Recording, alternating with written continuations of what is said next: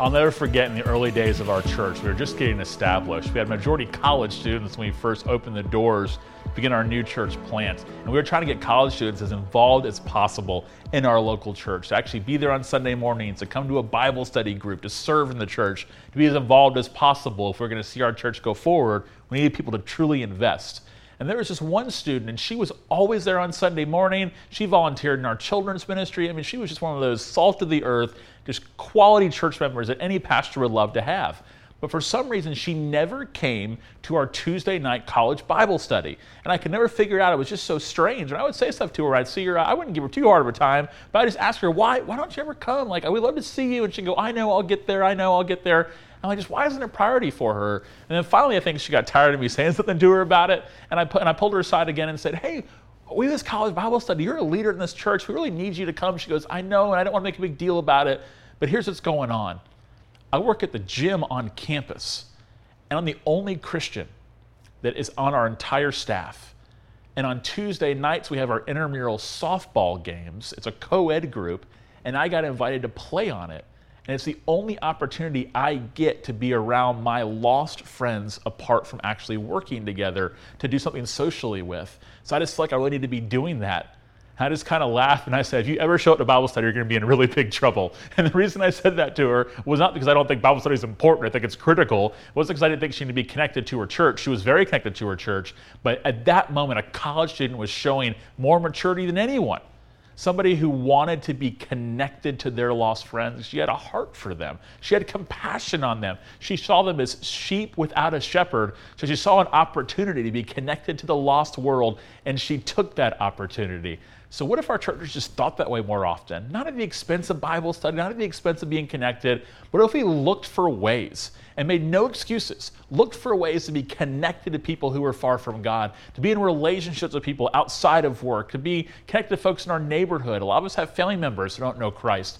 Then we go out of our way to find avenues of connection, not because we have an agenda, but because we have a heart a missional heart for people who were far from God. In Romans chapter 10, verse 1, we get a glimpse into Paul's missional heart his heart for the lost, his care for those who did not know Jesus. He wrote this Brothers and sisters, my heart's desire and prayer to God concerning them is for their salvation.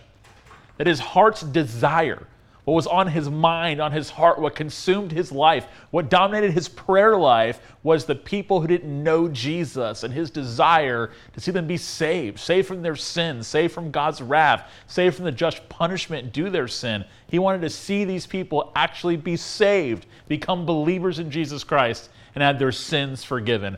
Paul had a missional heart. This is not a new thing. It's not something Paul developed on his own. This is the way of a Christian.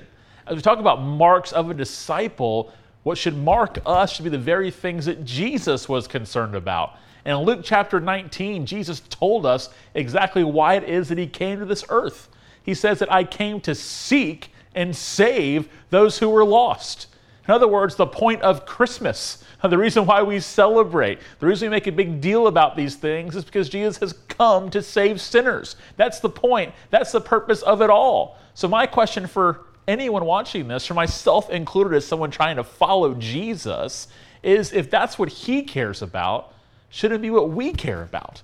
If seeking and saving the lost is the reason why he claims he came here, should it be the very thing that occupies us as well, is taking the good news of Jesus to our lost friends and family, just like Paul asking God to save them for their salvation?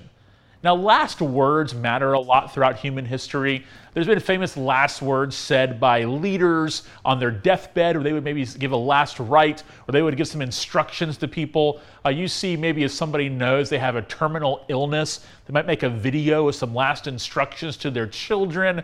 Uh, we see that as a big part of any culture, is that last words carry significance. Well, some of the last written words we have from Jesus that God wanted us in His sovereignty to have in our Bibles all go back to the reason he came in the first place, which is that missional heart to seek and save those who are lost. In the book of Matthew, the last words we see from Jesus are the Great Commission to go into the world, baptizing people, making disciples, teach them everything that God has commanded them. Uh, we see right before he ascended into heaven in the book of Acts the last thing he tells his disciples is that they're going to be his witnesses. These things matter deeply to the Lord. It's as if he was saying, All the teaching I did, all you witnessed, all the follow me around these last three years, it was now for this moment. We're going to go and reach a world that is far from God. That we're going to go show them the only way to reconciliation with their Heavenly Father is that it's through Jesus, that He's the way, the truth, the life, and that no one comes to God except through Him. My question is these are the last words of Jesus that we have recorded while He was walking around in His post resurrection life and even before in the early days of his ministry when he would point to hurting people and lost people and gather his disciples around so they could see his compassion for them shouldn't be what consumes us as well? Like, can we claim to be mature Christians if we don't have a missional heart? How often do we see people's maturity simply defined by how much knowledge they have, or maybe how much sin they stay out of, or how immersed in a Christian culture they might find themselves? What if we define Christian maturity by how connected you were to a lost world? If that's what Jesus was about, shouldn't his followers be about the same thing? I want to be someone who follows Jesus. I want the marks of my discipleship to be as close to looking like Jesus in his life as possible. And it was one that came to seek and save the lost. This mission, this truth, is what the disciples gave their lives to. It's what allowed the churches to grow and to take off all around the world, and we're recipients of that today. The reality is, if you're a Christian, a follower of Jesus Christ, the reason why God in His grace even allows you to be a follower today is because someone had a heart for you. Someone had a heart for you as someone who was far from God and shared the good news with you. If it was a grandmother, a parent, a Sunday school teacher, a friend, a football coach, whoever it might have been, someone shared the good news with you. Why? Because faith comes by hearing and hearing by the word of God. And people can't know the good news unless they're told. As David Platt says, the gospel is only good news if it gets there on time. We have to have a heart for that. We should care deeply, like Paul did, for people's salvation. We actually need to believe our theology. If we have sound theology, if we have sound doctrine, then it should conclude for us what actually does happen to people that to stand before God and give an account of their lives apart from the righteousness of Christ. It should bother us, it should dominate our prayer life. Who's one person you need to have on your mind? Who's one person who's far from the Lord that you can start with praying about, having conversations with, sharing the gospel story with? If we're going to be followers of Christ, we need to care about what He cared about. What is a Christianity that doesn't have a missional heart? It's a Christianity that doesn't resemble Jesus very much. And sometimes the further deeper we get into Christian community, which is a beautiful thing, for some reason, the further it can remove us from the world. And I just want to advocate for both the way of Jesus, where he was about the reason he came to seek and save those who were lost. He lived a life of holiness, life of perfection. He wasn't contaminated by the world, but he didn't remove himself from the world either.